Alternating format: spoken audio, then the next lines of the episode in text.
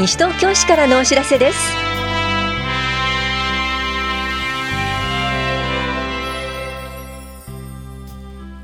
今日は4月1日からの事務室移転。3月4月の窓口混雑などについてお知らせします。インタビュールームお話は西東京市スポーツ振興課の本谷美香さんと西東京市スポーツセンターの道面木亮介さん村井良吉さんでテーマはオランダ連携プロジェクトパラスポチャレンジ2019です。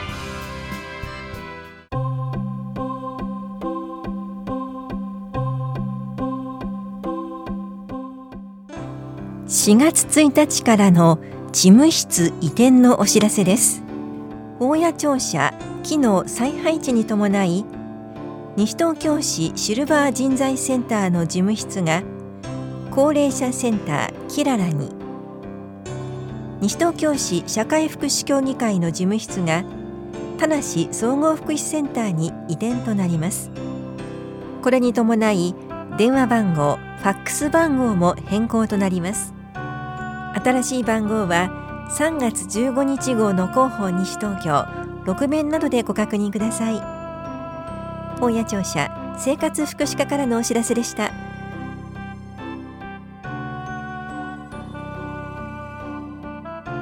3月から4月までは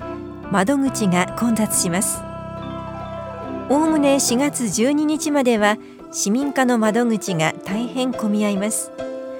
特に混雑が予想される月曜日金曜日や祝日明けを避けるなど混雑の緩和にご協力ください。手続き期間は市外への転出はおおむね2週間前から。市内への転入転居は引っ越し後2週間以内です。住民票の移動印鑑登録と証明発行業務はひばりが丘駅前柳橋市長所でも取り扱っています。市庁舎駐車場は有料時間貸し駐車場です。市役所で手続きをする方は1時間無料となりますが混雑時に待ち時間が長くなり超過した分は有料になります。駐車場の駐車台数には限りがありますので来庁の際には公共交通機関をご利用ください。棚視聴者本屋庁舎市民課からのお知らせでした。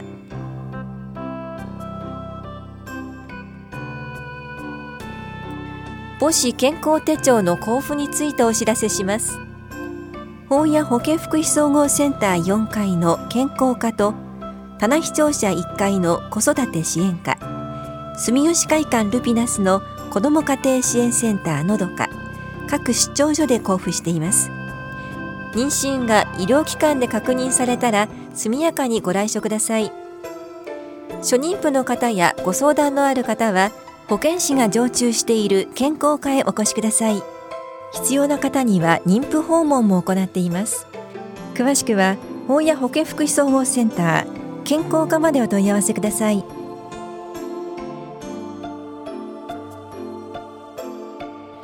スポーツフェスティバルファミリースポーツデー in 田無のお知らせです。親子でダンスを踊ったり体操したりいろいろなスポーツや遊び教室体験に参加できます。子どもから大人まで楽しめるイベントです。ぜひお越しください。この催しは3月21日祝日午前9時から午後3時まで向こう大運動場。午前9時から午後5時まで総合体育館とキラットで行われます。雨天の場合は向こう大運動場のみ中止となります。参加ご希望の方は運動できる服装室内履きなどをお持ちの上当日直接会場へお越しください。詳しくは総合体育館キラットまでお問い合わせください。スポーツ振興課からのお知らせでした。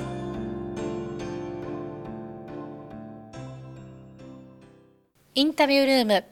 お話は西東京市スポーツ振興課元谷美香さん、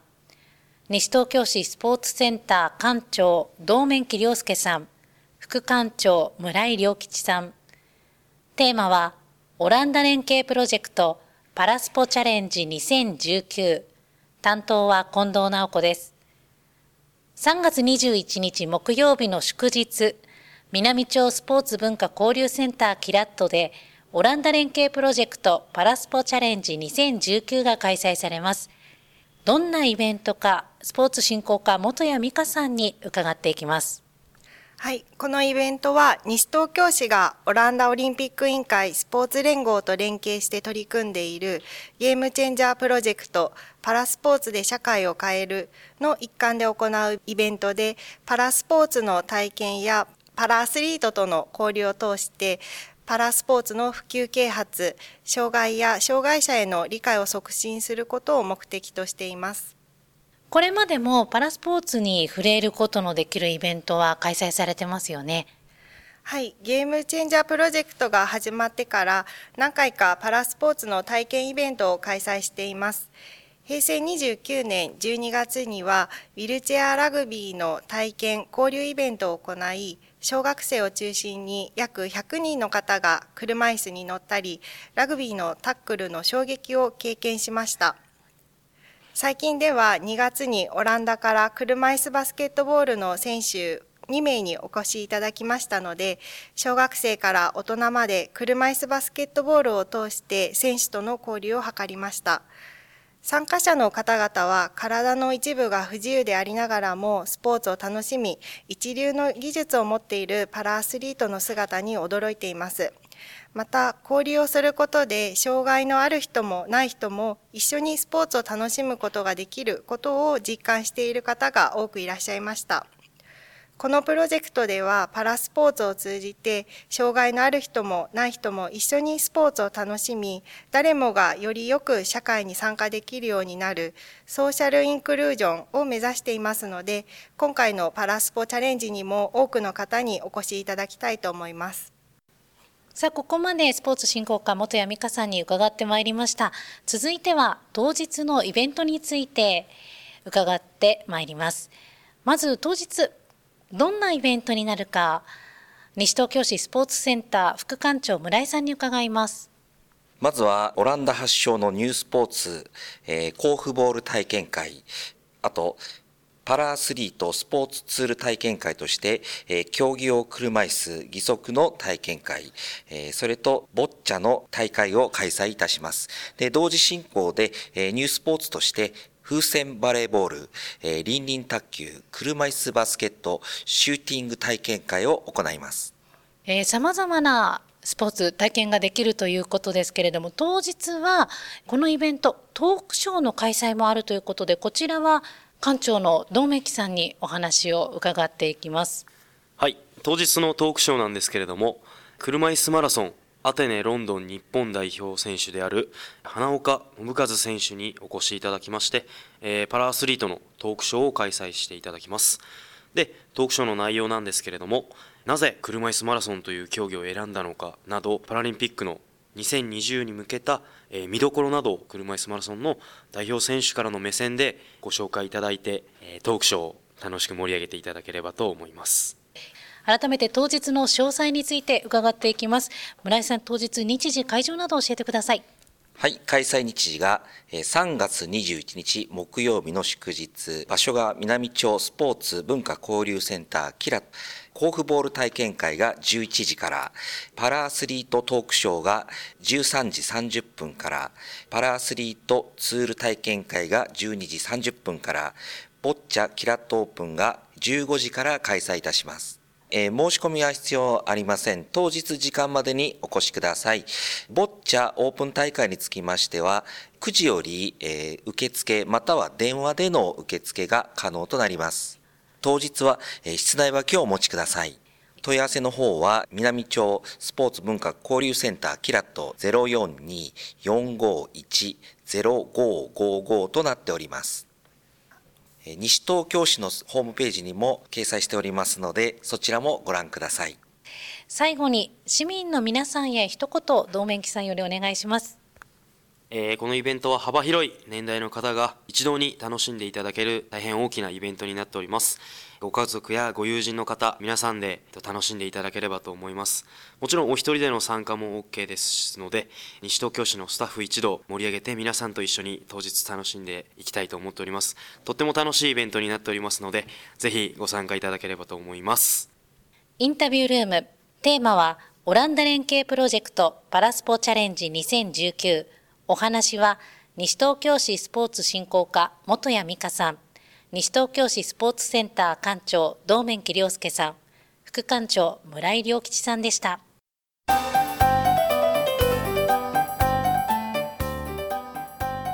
貴重な屋敷林で春の野草と桜を楽しみませんか？観桜会自然観察会のお知らせです。3月30日土曜日。午前10時から午後3時まで下法屋4丁目特別緑地保全地区を開放します。ここは旧高橋家の屋敷林で法屋駅より400メートルほど北に位置し都市化が進展する駅周辺において豊かな緑に包まれた良好な住環境を形成しています。およそ1.1ヘクタールに欅や白樫杉などが植わっています。春には桜秋にはもみじ雑木林では野鳥。夏にはクワガタカブトムシと都会ではなかなか見られない自然を体感できる屋敷林で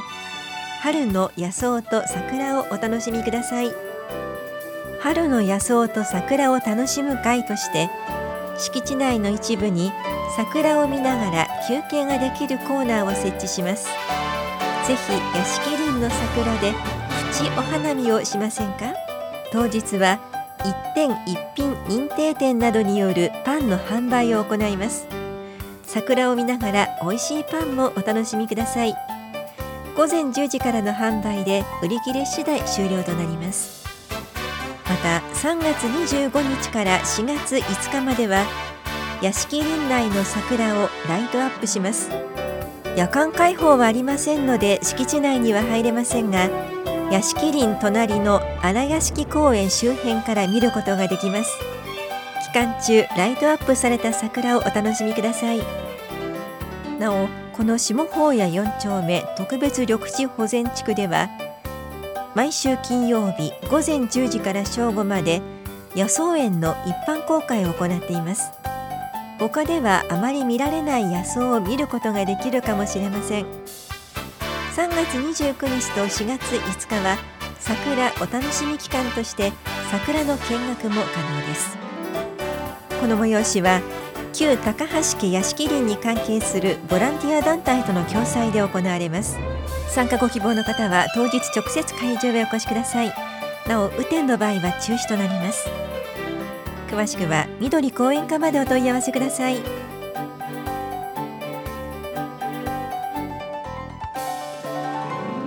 この番組では皆さんからのご意見をお待ちしています。FM 西東京西東京市からのお知らせ係までお寄せください。またお知らせについての詳しい内容は広報西東京や西東京市ウェブをご覧いただくか西東京市役所までお問い合わせください。電話番号は零四二四六四の一三一一。零四二四六四の一三一一番です。以上西東京市からのお知らせ亀井さゆりでした。